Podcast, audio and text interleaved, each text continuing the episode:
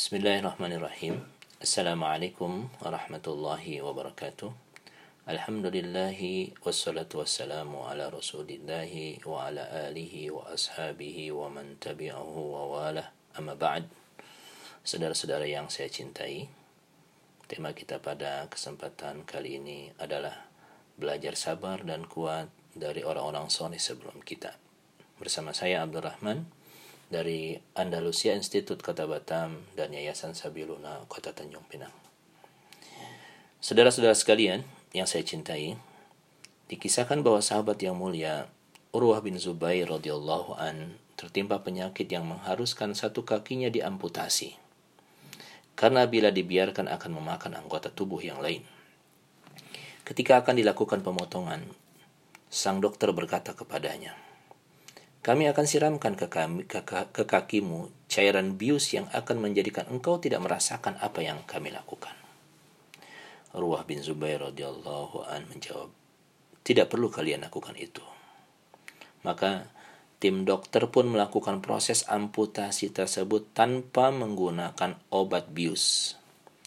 Urwah bin Zubair radhiyallahu an menghadapinya dengan sabar. Selesai amputasi, dan kaki tersebut tergeletak di depan para dokter. Urwah radhiyallahu anhu pun meminta untuk diberikan kepadanya.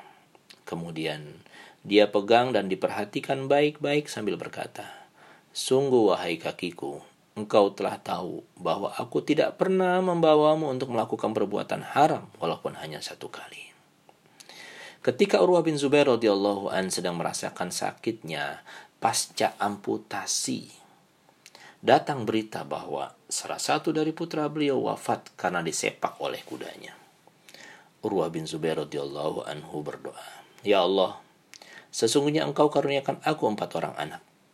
Engkau ambil satu dan Engkau sisakan tiga. Untukmu segala pujian ya Rabb.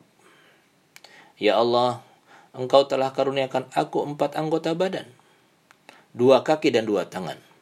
Engkau ambil satu dan engkau sisakan tiga. Untukmu segala pujian ya Rob. Ya Allah, engkau telah ambil, tetapi tetap engkau sisakan. Engkau berikan aku sakit, tapi sudah sangat lama engkau berikan aku kesehatan. Kitab Sifatus Sofwa, juz yang kedua halaman 86. Saudara-saudara yang saya cintai, Inilah contoh mulia dari generasi yang dididik di madrasah nubuah. Pribadi yang ridho dengan ketetapan Allah Subhanahu wa taala, berserah diri dengan perintah Allah Subhanahu wa taala dan mengharapkan pahala atas semua musibah yang menimpanya. Dia sadar betapa banyak nikmat yang telah Allah Subhanahu wa taala berikan dan betapa sedikit syukur yang mampu dia persembahkan. Ketika seorang mukmin berada dalam kondisi seperti ini, maka dia tidak akan gelisah dan goyah ketika menghadapi masalah dan musibah. Sebab dia paham, nikmat yang telah dia terima sangatlah banyak, dan syukur yang dia lakukan masih sangat sedikit. Cara pandang melihat musibah dengan kacamata seperti inilah yang harus kita contoh dalam menghadapi setiap ujian dan cabaran. Sehingga kita tetap tenang, sabar, dan tetap optimis dalam memandang kehidupan seberat apa pun yang kita hadapi. Saudara-saudara yang saya cintai, sekarang kita berada di bulan Ramadan yang juga disebut sebagai Syahrus Sabr, bulan kesabaran, di mana antara puasa dan sabar memiliki kesamaan yang sangat erat. Pertama dari sisi makna, sabar artinya menahan diri. Begitu pula dengan puasa yang artinya juga menahan diri untuk tidak makan, tidak minum, dan tidak melakukan hubungan biologis dari sejak terbit fajar sampai waktu masuk masuk waktu maghrib. Yang kedua dari sisi pahala. Sabar adalah amalan yang pahalanya tidak terbatas sebagaimana firman Allah Subhanahu wa taala dalam surah Az-Zumar ayat yang ke-10, "Innama yuwaffas sabiruna ajrahum bighairi hisab." Sesungguhnya hanya pahala orang yang bersabarlah yang dibalas dengan pahala tanpa batas. Begitu pula puasa. Pahalanya pun tanpa batas. Karena pahalanya Allah yang langsung membalasnya. As-sawmuli wa ana ajzi Puasa adalah milikku. Puasa adalah rahasia antaraku dengan hambaku kata Allah Subhanahu wa taala. Maka aku yang langsung akan membalasnya.